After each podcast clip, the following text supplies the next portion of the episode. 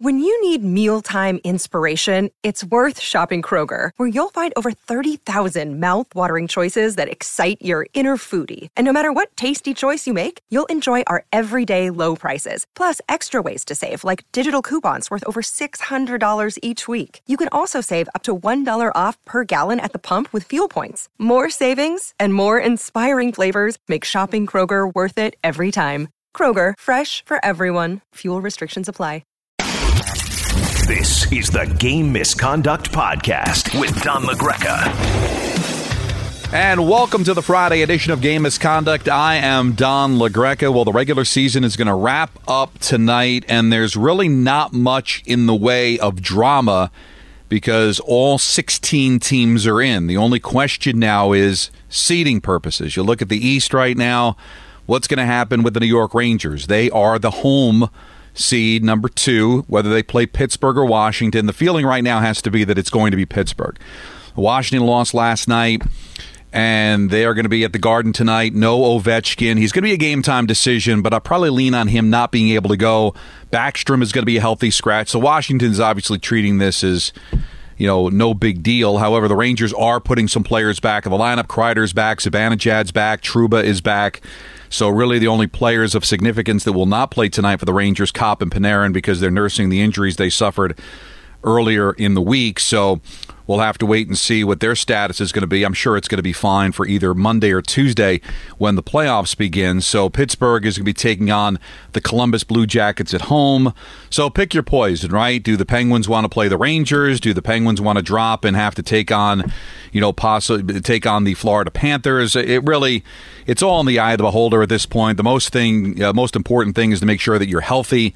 Because I went to the game on Wednesday against the Canadiens, and I brought the family. My wife's a Canadiens fan, and you know the kids aren't even four and a half yet, so they don't know really what they're watching. But you know you're disappointed not seeing Kreider and Zibanejad in the lineup. No Trouba, so the only player that can finish playing all 82 games for the Rangers this year will be K'Andre Miller. Again, not a big deal but you kind of want to see Kreider have an extra game to possibly break the record. So you're disappointed, but if Kreider went out there and God forbid broke his leg against Montreal, what would the fans say? Well, why is Kreider playing a meaningless game? Now we lost him for the playoffs. So, but you also don't want these guys sitting for more than a week because they played Tuesday against Carolina, officially eliminated from winning the division. And then if you rested them on uh, on Wednesday, rested them tonight, and let's say you don't play until Tuesday, which is a possibility you also don't want the rust factor either, where you had significant players sit there for a week and not play. So the Montreal game, because it was the second of back to backs, a lot of guys didn't play. Now it's Washington, and it looks like most of the guys are going to be back in the lineup tonight with Georgiev making his second straight start. So Shesterkin will have at least. Um, six days, if not a full week. Uh, and I don't think that's that big of a deal because he did get uh, a long stretch during the course of this season. So is it Pittsburgh? Is it Washington? The way it stocks out is that if Pittsburgh wins the game, they win the, the three seed and they will pl- take on the New York Rangers. If they happen to lose the game in regulation and Washington wins the game tonight at the Garden in any way, shape, or form, Washington would then move up. So pick your poison. Don't know if it matters all that much to these players. Just try to be healthy, but that's kind of what you have there. Here's what we're locked into. Uh, Carolina is the uh, is the uh, division winner in the Metropolitan Division. Florida, for the first time in franchise history, has clinched the President's Trophy. That is the sixth consecutive year there has been a different President's Trophy winner. It's the first time that's happened since the award came in. I think it was the 85 86 season. They never had more than five straight. Six different teams have won the President's Trophy. Florida wins it for the first time. So Florida will take on the last wild card team, either Pittsburgh or Washington the Boston Bruins can still move up to third. The Boston Bruins are at Toronto tonight, and Toronto's going to really want to beat Boston because the last team they want to have to face in the first round is Boston because it's been almost a ticket to elimination every single time they've played in recent history, guaranteed. So I'm sure just for their own sanity, even though I think they're a better team than Boston, and I think it's a good matchup for them, they don't want to have to see Boston. Now, Tampa's no picnic either. They've won back to back Stanley Cups but Boston can still move up to three. Tampa is at the Islanders tonight, so we'll see. So that's still up for grabs. So we don't really know any other matchup Uh, Florida could still take on Pittsburgh or Washington. Toronto can still play Tampa or Boston. The Rangers can still play Pittsburgh or Washington. Now, out west, the Colorado Avalanche had long clinched the Central Division. They would then take on, because they would be the one seed in the West, will take on the last wild card team. Well, that's either going to be Dallas or Nashville. Only one point separate the two. Dallas is home against Anaheim, while Nashville is at Arizona. So if you just look at the, the, the quality of opponent, looks like Dallas has a tougher matchup I think both could win. As far as the tiebreaker is concerned, it leans towards Nashville, so Dallas has to pass Nashville. So, right at this moment, it would be Dallas and Colorado and then Calgary would play Nashville. They've seen a lot of each other here down the stretch. Really good games, overtime games, shootout games. So that would be a tremendous matchup. We are locked in to Vegas, to um, Edmonton and the LA Kings. That matchup we are locked into. We're also locked into Minnesota and St. Louis. We just have to. Um, the only thing right now is to see whether there'll be home ice advantage. Right now, Minnesota's got the two point lead on St. Louis, but St. Louis does have the tiebreaker. St. Louis is going to be home for Vegas. Minnesota is home for Colorado. So if uh, it turns out they end up tied, so any point for Minnesota, they would lock up the two seed. If St. Louis could win, Minnesota loses in regulation, St. Louis would then get the nod, be the two seed, and get home ice advantage. Not sure it much matters. Uh, both teams have been red hot down the stretch, 8 1 and 1. That'll be a terrific series. So we're locked into Minnesota, St. Louis, terrific. Edmonton, Los Angeles, I think would be a terrific series. So all that will be determined at the end of tonight's play. And we'll also have to wait and see when the schedule. Maybe it'll leak out later on tonight. Maybe it'll come out sometime uh, Tuesday morning. Maybe you'll hear some leaks during the course of play tonight. But when you take a look at the late games, because Arizona Nashville still means something as far as seeding. That's going to be the last face-off at 10:30. So if the league doesn't want to announce anything until everything is final, you might have to wait until sometime really, really early in the morning or sometime Saturday afternoon. Could start either Monday, could start either t- uh, Tuesday. I swear, even though I work for the Rangers in Madison Square Garden, I have not gotten any information. Nothing's been leaked, so we'll just have to wait. As of this recording, which right now is 1:42 in the afternoon, I have not heard squat. Another day is here, and you're ready for it. What to wear? Check. Breakfast, lunch, and dinner? Check. Planning for what's next and how to save for it?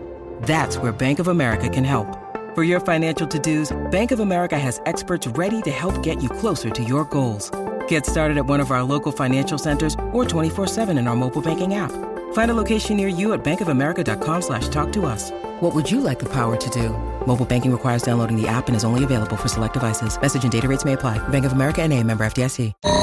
Don LaGreca's Friday Top 5. There it is. We usually do the whole top five for the week, but with everything being all convoluted, I think it's the best thing to do is to give you the top five for the year and it's really a tough thing to do. You can just go down the standings and say here are the where they are for the league, but I just want to kind of go with feel about who I think the best teams are in the National Hockey League going into the playoffs. Even though a lot of these teams still have one game left, but that's not going to make much of a difference. Let's start from the bottom. Number five. Number five, I've got the Toronto Maple Leafs. Will this finally be the year they get out of the first round? But certainly they have been a more complete team. They're always great offensively, but they never seem to be able to keep the puck out of the net, whether it's the goaltending or just porous defense. They've really come together as a team, and they're an all around team. And they're great at home, 38 and 2 at home. They have had a tremendous season from Auston Matthews, first Toronto Maple Leaf ever to score 60 points in a season, 113 points so far this season. Could be more depending on what they do against the Boston Bruins tonight. But Toronto has been as complete as I think I've ever seen this team. And they've got the goaltending this year. They finally discovered a way to be able to keep the puck out of the net. And if it's not. Uh, Matthews scoring goals. You know, Tavares has got a ton of experience in the postseason. Marner has been terrific for them. Nylander has come up big as well. I've got the Toronto Maple Leafs at number five. Number four.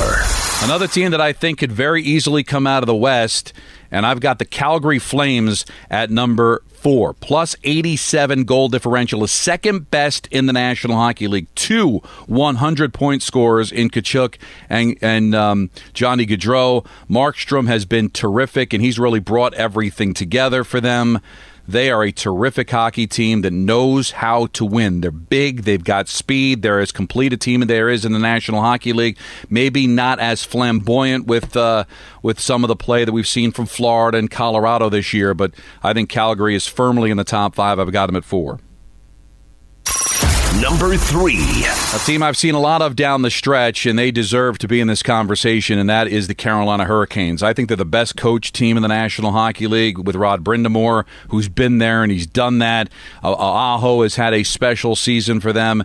They're laden with veterans that really can help down the stretch, and they've been really banging on the door for a while been a consistent playoff team that I think's about ready to pop. Would not be shocked if they come out of the East. Plus 76 goal differential is um, fourth best in the National Hockey League. They've been great at home, but also stellar on the road with 25 wins. They closed out the regular season on a six game winning streak. And as EJ said back on Wednesday, if they can get Nate just to score and you put him with what Teravainen's been able to do this year, Trocheck's been able to do this year, that could be as complete an offensive team outside of maybe Toronto. I've got Calgary at number. Uh, I've got Carolina, excuse me, at number three. Number two. They've kind of quieted down just a bit because I think they're kind of just playing out the string. They won the division a million years ago, and that's the Avalanche. Now, the question about the Avalanche will be what they can do in the postseason. Jared Bednar's had a team before in this situation, and they haven't been able to click. They're getting Landeskog back. You know what MacKinnon can do. You know what Rantanen can do. Maybe their goaltending is in championship caliber with Kuemper, but still, they're going to score a ton of goals, plus 81 goal differential. Terrific at home, 32 5 and 4, only five regulation losses home at the Pepsi Center all year long. I've got Colorado at number two. Number one. I don't know if this is going to translate to the postseason because they do give up a lot of goals, but they score a ton. But you got to give credit to the Florida Panthers. They win the President's Trophy, a plus 102 goal differential by far the best in the National Hockey League. Uh, only in second was Calgary, way behind at plus 87. You talk about great at home. How about 34 7 and 0? Not too shabby on the road either with 24 wins, 8 and 2 to close out the season. Now, again, I'm not sure it translates to the postseason with as many goals as they give up. And, you know, how, how much faith can you really have in the goaltending night? Not a lot of experience. Bobrovsky, never that great in the postseason outside of a couple of isolated incidents. So that's something that they're going to have to try to overcome. But Florida, during the regular season, and it really started from the beginning and never changed, the Florida Panthers are clearly number one. All right, let's close it out with your tweets at Don LaGreca, hashtag game misconduct, the final podcast of the regular season. Of course, we'll be back on Monday with EJ to give you a playoff preview. So let's dive right into these tweets and let's get it started right from the top. And let's go to Courtney who has been she was a little aggravated lately because it seems like she always gets her tweets in after I record, but not today. She said, Hey Don, so glad game misconduct is back just in time for the playoffs. Glad you're feeling better. Which of these three teams has the best chance to make the playoffs next year? Islanders, Canucks, Golden Knights. Well, we talked about with EJ on Friday, and that is that the Golden Knights aren't going to make a lot of changes, okay? They've got Eichel full time next year. They're still a very, very good team that almost made the playoffs this year. So I could see them making the playoffs. Islanders, the same thing. They didn't panic at the deadline and dump a lot of salary. They're bringing back a lot of players. I, I remember we talked about it at nauseum during this podcast. 13 game roads to start the season, the COVID, the, the injuries really derailed their season, but they were a very difficult team to play down the stretch. Still are. Just asked the Washington Capitals the last couple of games, but uh, I think the Islanders can. Canucks are definitely on the uptick, and the thing I love about them more than anything is Bruce Boudreau. I mean, if he had the full season with them, I don't think there's any question that they would have been a playoff team. I got to tell you, I don't know if I can pick one ahead of the other. I think all three can be playoff teams next year for sure. It's going to be tough because there's a lot of competition out there, but I can see all three of these teams making the playoffs next year. David Hines says, Got to put you on the spot with this question.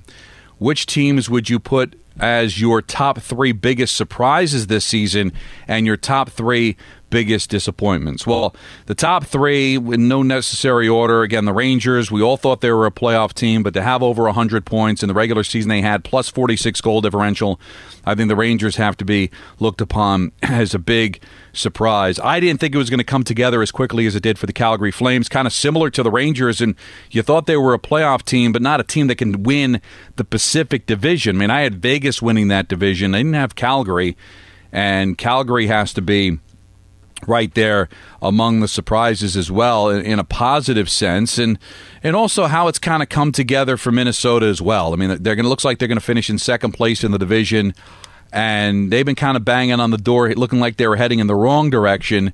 Now they've kind of lit things up. They're a much better offensive team. Kaprizov is certainly a major reason for that. So um, you're putting me on the spot, but those are the three that I have to say. You know, biggest disappointments. Clearly, I had Vegas winning the division, so them not making the playoffs, I would say, is a is a major a major disappointment. I mean, I'll throw Montreal in there. Not that I thought they were even going to make the playoffs, but I think they'd be the worst team in the National Hockey League. And listen, Carey Price was the main reason why they completely fell off the reservation for sure.